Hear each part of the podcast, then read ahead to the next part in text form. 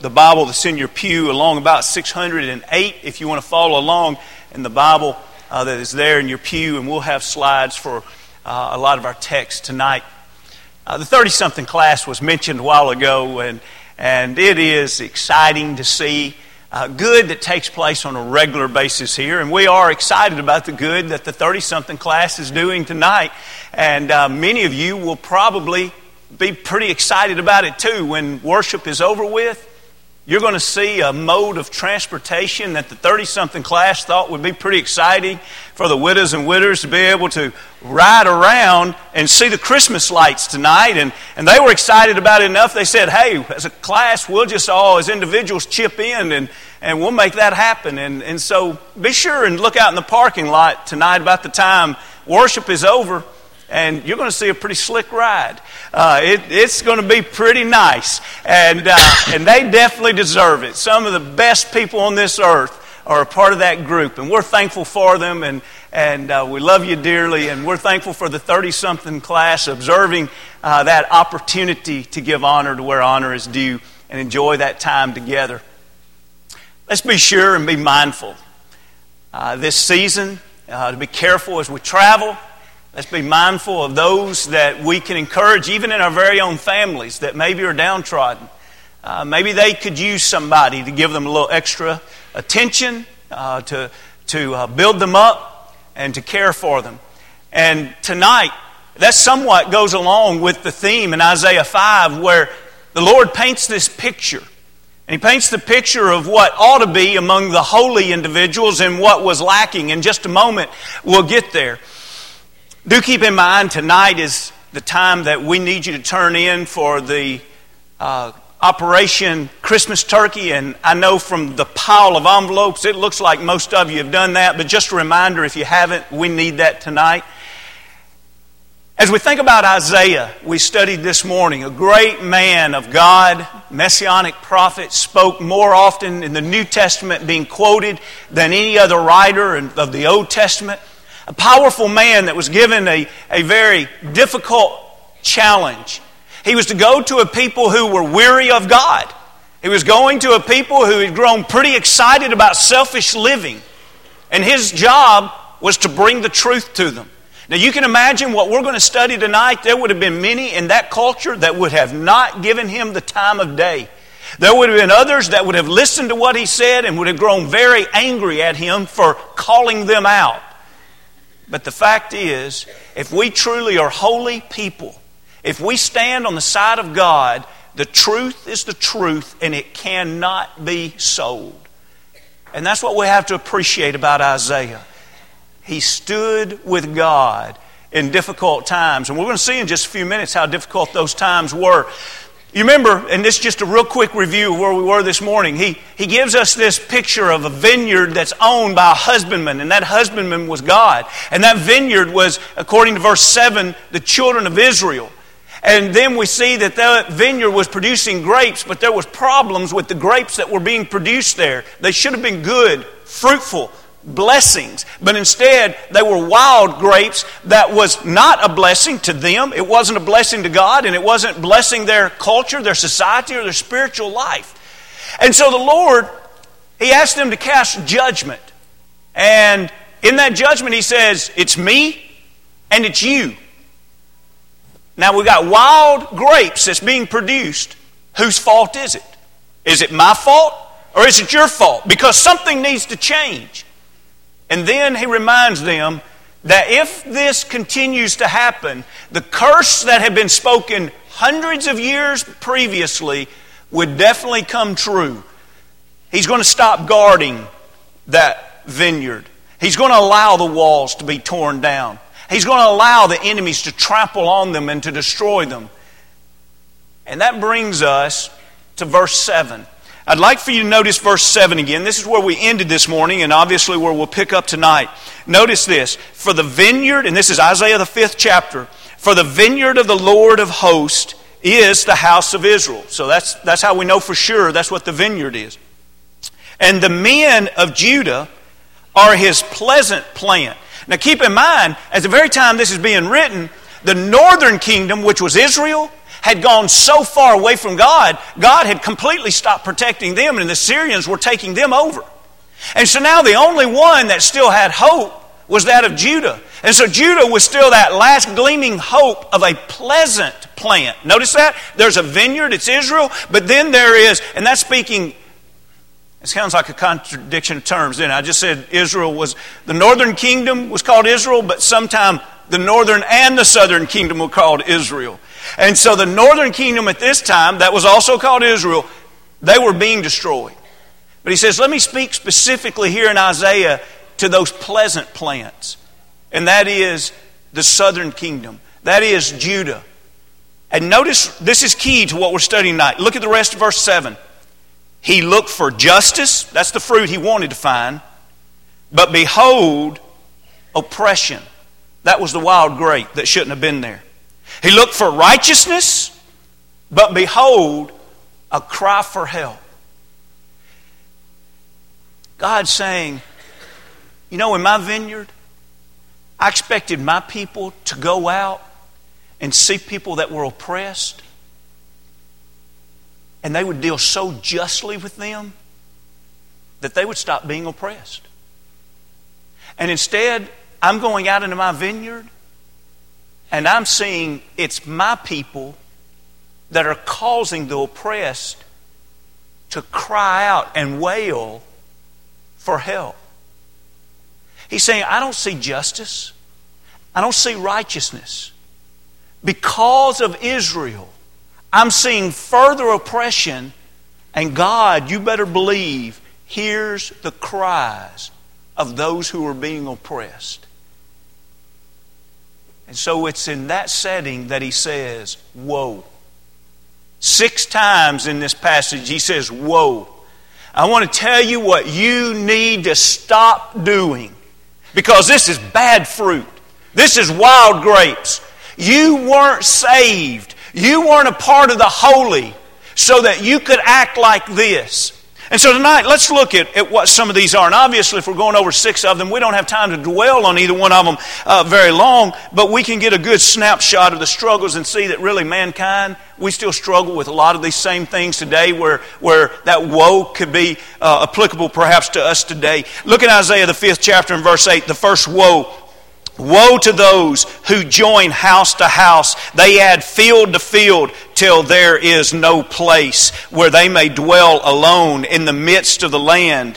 In my hearing, the Lord of hosts says, now, this is the curse that's going to come to them because of verse 8.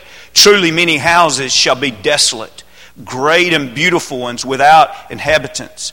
For ten acres of vineyards shall yield one bath, that's nine gallons, and a homer of seed, that's eleven bushels, shall yield one ephah, or one bushel. Now let's go back to eight and see what the problem is. Is God against people being shrewd businessmen and women? Is God against someone investing so that they could make more? Is God against someone that owns one field and makes a wise investment to say, I'm going to buy another field? We know the virtuous woman in Proverbs, the 31st chapter, she was praised because she took the work of her hand and went out and purchased a field and planted a vineyard in it.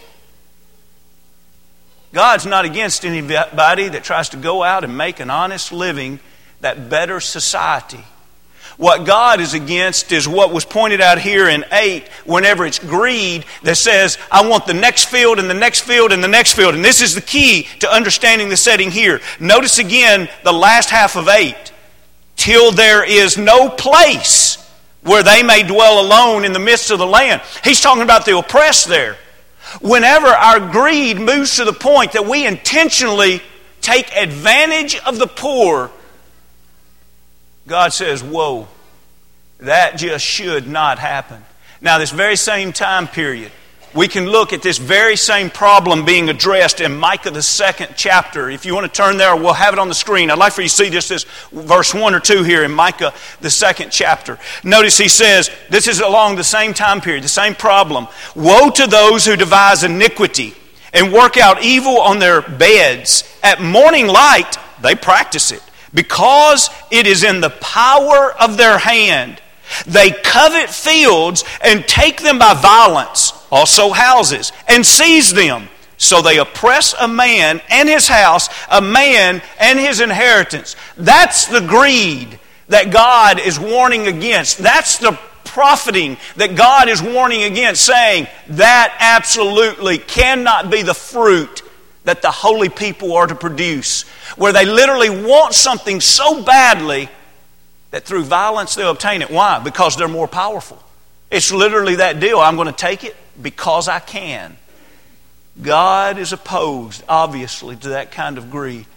Friends, this evening I want to ask you when you want something, when you want another car, when you want another house, when you want another investment, what's the driving force? That's what we need to stop and ask ourselves. Why is it that I believe that I should have increase? How do I plan to use that increase to better the kingdom of heaven? And also, I need to make sure that I never would accept increase through a way that would manipulate or harm another person. Oppression is something God is opposed to completely. As a matter of fact, out of all the things he could have listed about this society, the first place he starts here in this list is woe. Woe to that kind of greed. Why? He says, I'm going to send a curse. And you know those big houses that you live in?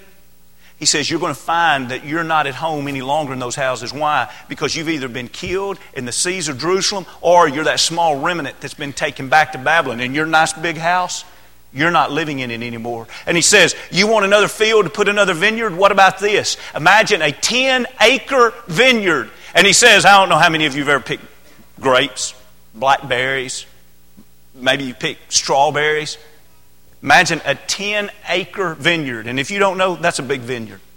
As a matter of fact, you usually measure the poundage of a harvest in the tons per acre with grapes tons per acre.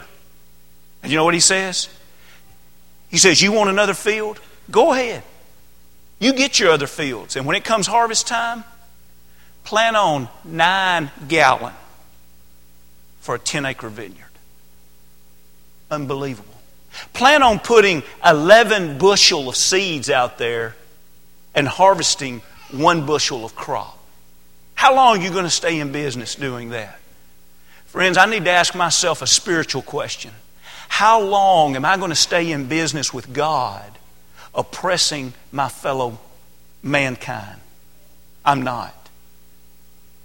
I will lose my place in that holy kingdom with the holy God if I start acting out in such an unholy fashion.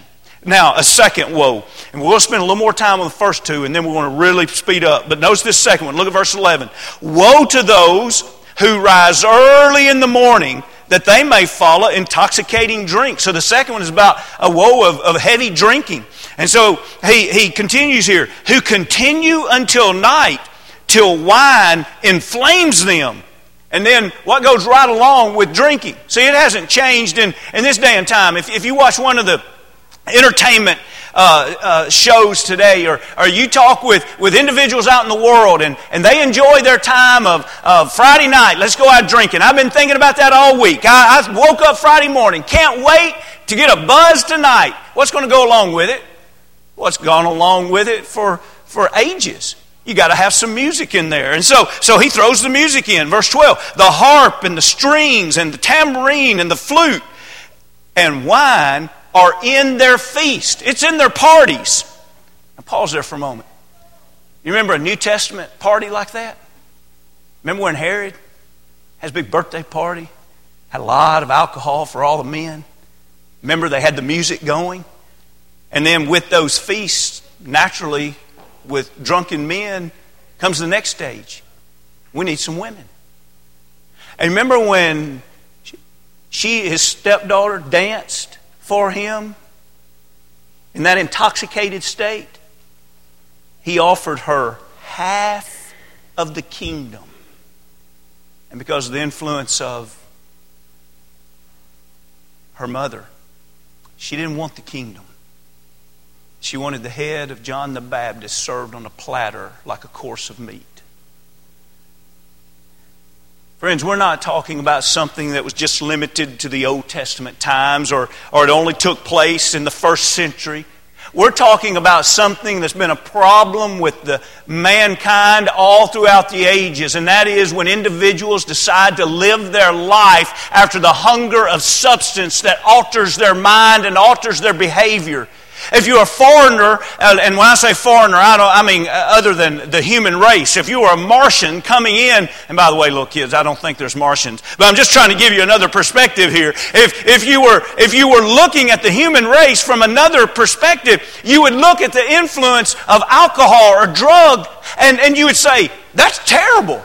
When one person sees what it does to another person, they'll never want anything to do with that. Isn't it strange that we're not like that?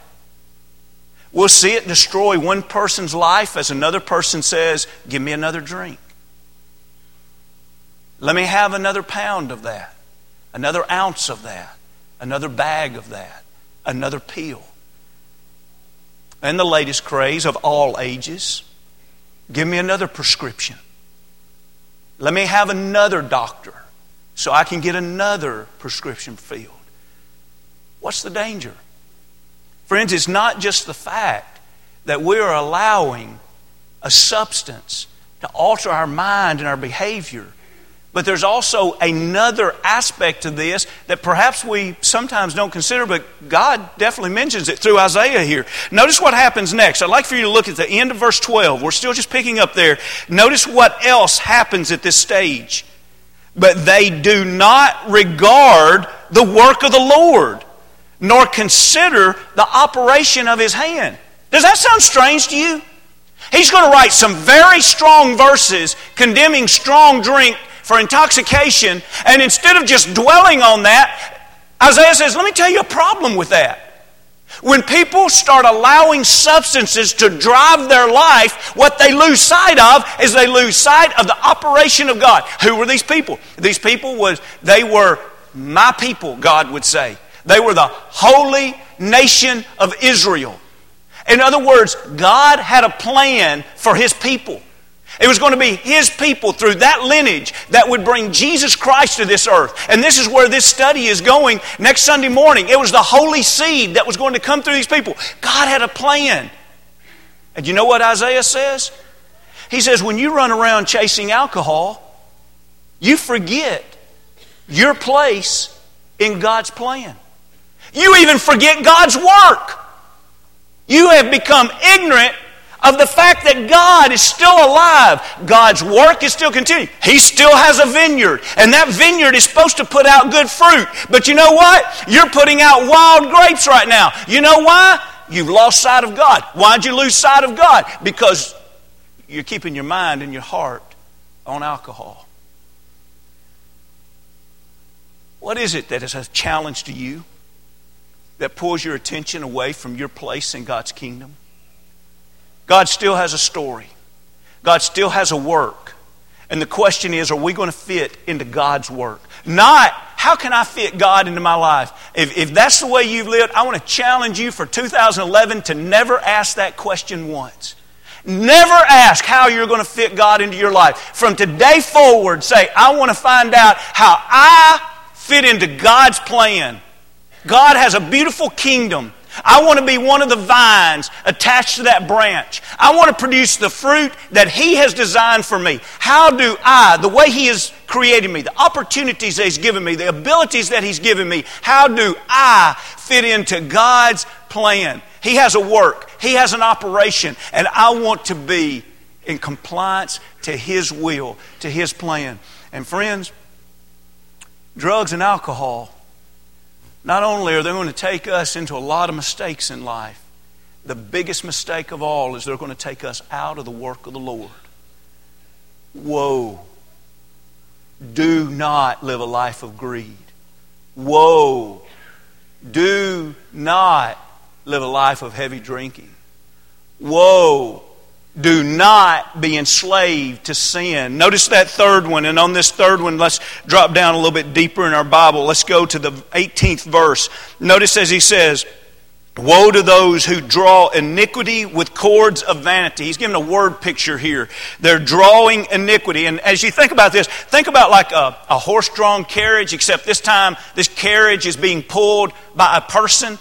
And, and, and instead of it being your typical carriage, there's a rope and, and this person is pulling something along in life. And you say, okay, what, what is attached in this rope? What is this person pulling through life? They're pulling a whole bag of iniquity. They've got a whole bag. You say, wow, that's a lot of hard work. You know, those chain and ball that you envision in your mind? Wow, that's, that's hard to walk around. That's what he's saying. He says, there's this rope, and, and this person, every day, they're just tiring themselves out. What are you dragging? Oh, I'm dragging a lot of sin around. Why are you doing that? I love my sin.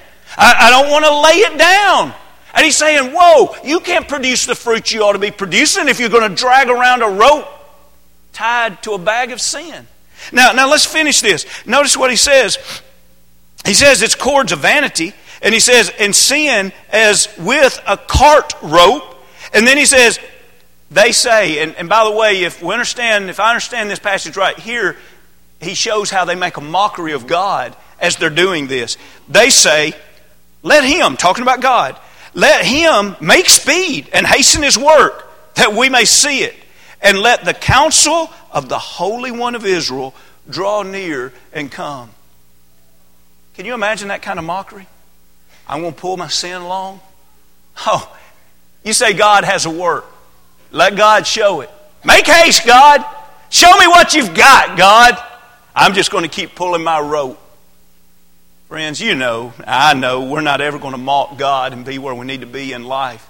But we also need to realize He uses terms of labor here. Any of us that, that on TV or, or whatever it might be, you see an animal harnessed. You expect to see that animal tired after a while. You see, a, you see a horse, no matter how strong he is, harnessed to a carriage or to a wagon. At the end of the day, you expect his neck to be lathered up. You expect to see his nostrils flaring. You expect to see his stomach inhaling that, that air. Why? It's labor. And so he uses that kind of analogy to say, look what sin does to you. It's labor. You're pulling that rope. You're pulling that rope. How many times have we reached that time where we're up to here? Where sin is wearing us out.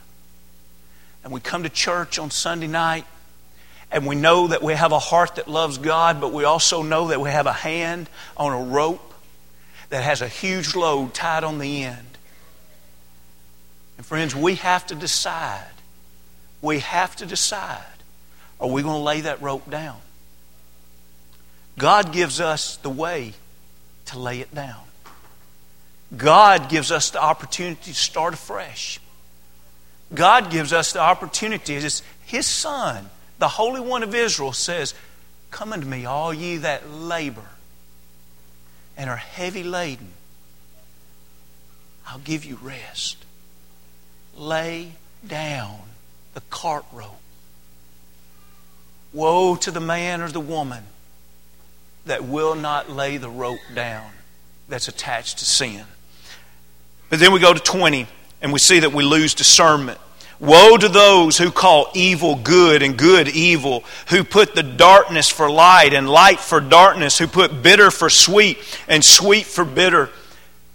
Friends, when we begin to leave God, our heart leaves God. And if we're with God, we have to understand this now because there'll come a time where we won't understand it unless we remember God and His teachings. And it's this when we begin to lose, leave God, we literally lose understanding. Now, maybe right now you say, I tell you what, I would never reach a point in my life where I did not know the difference in good and evil. And friends, you're lying to yourself. If you leave God, I assure you of the fact you'll reach a point where your vision is distorted on trying to figure out exactly what is good and what is evil. And that's because it's not within man to direct his steps. Jeremiah 10 and 23. And, and when man does, that is a path that leads to destruction, the proverb writer says. Why? When we live on our own. Now think about it. Holiness is here with the Holy One. He gives us understanding. He gives us discernment. When we leave Him, don't trick yourself. you will eventually lose discernment. Let's look at the fifth one as we consider self deceived. And this goes right along with the former one, the very next verse. Look at 21.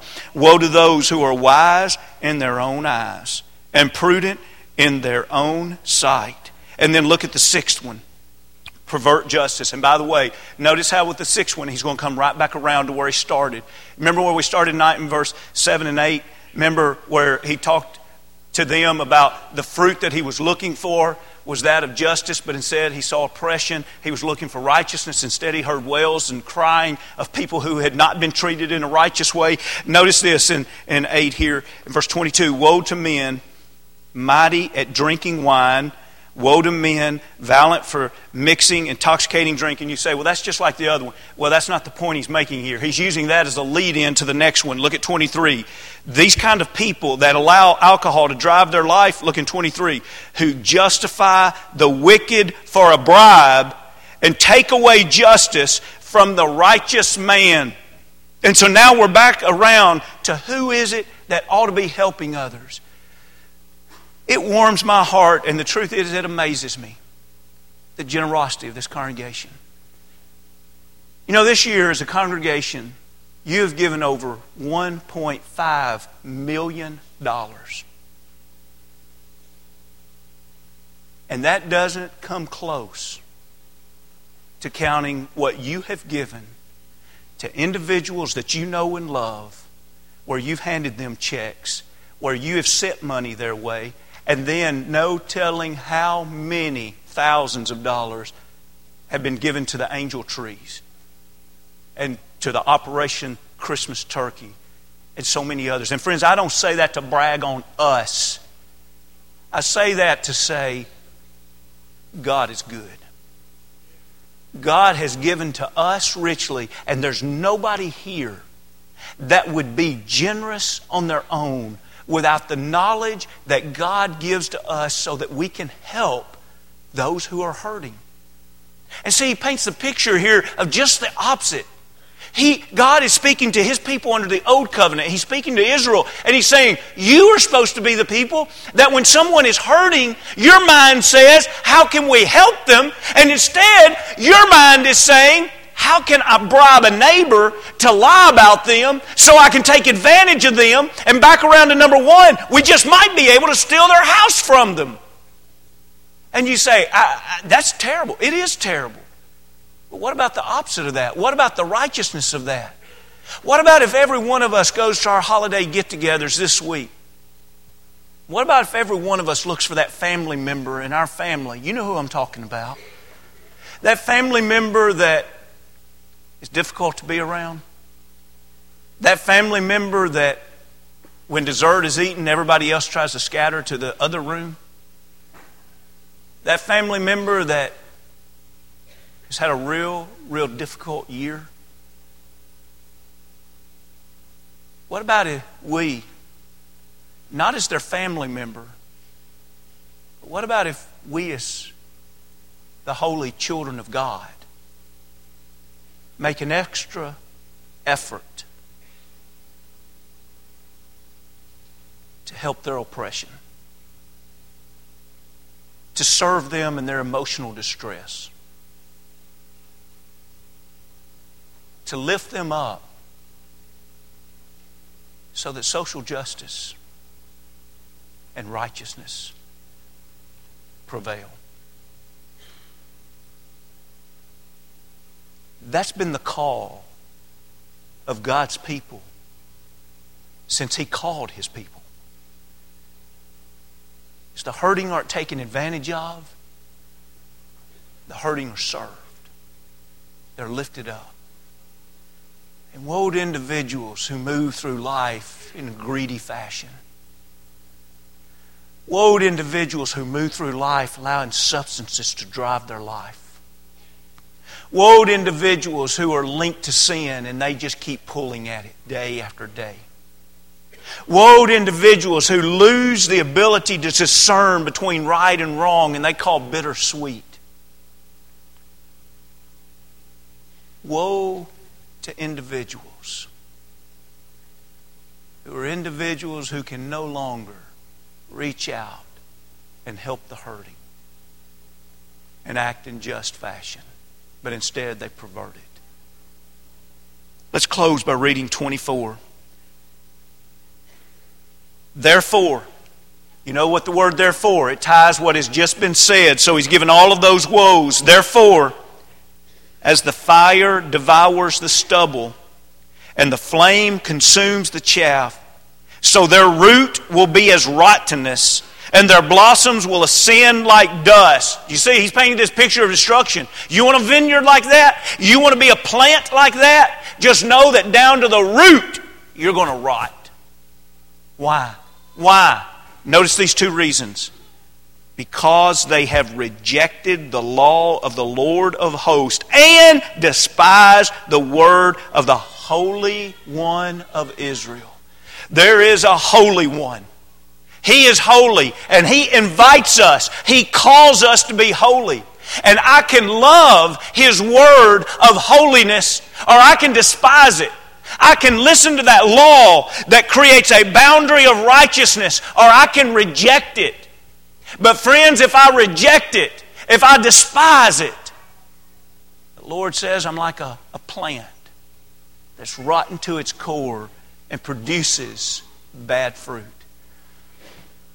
There's not any of us here that's got it all together, but we know where to go to be what we need to be. It's by God's grace, it's by God's love that He gives us the opportunity to be a part of the holy. And almost gives you cold chills to say it and to think it. We can be a part of the holy. This evening,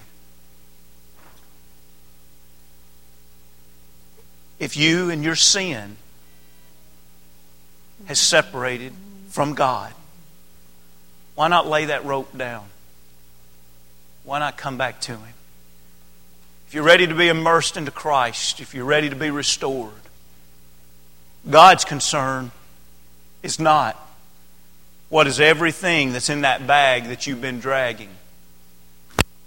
God's concern is real simple. Will you lay it down? And will you come to me? If you need to make that decision, we pray that you will. And we'd love to encourage you in any way that we can as we come and as we sing.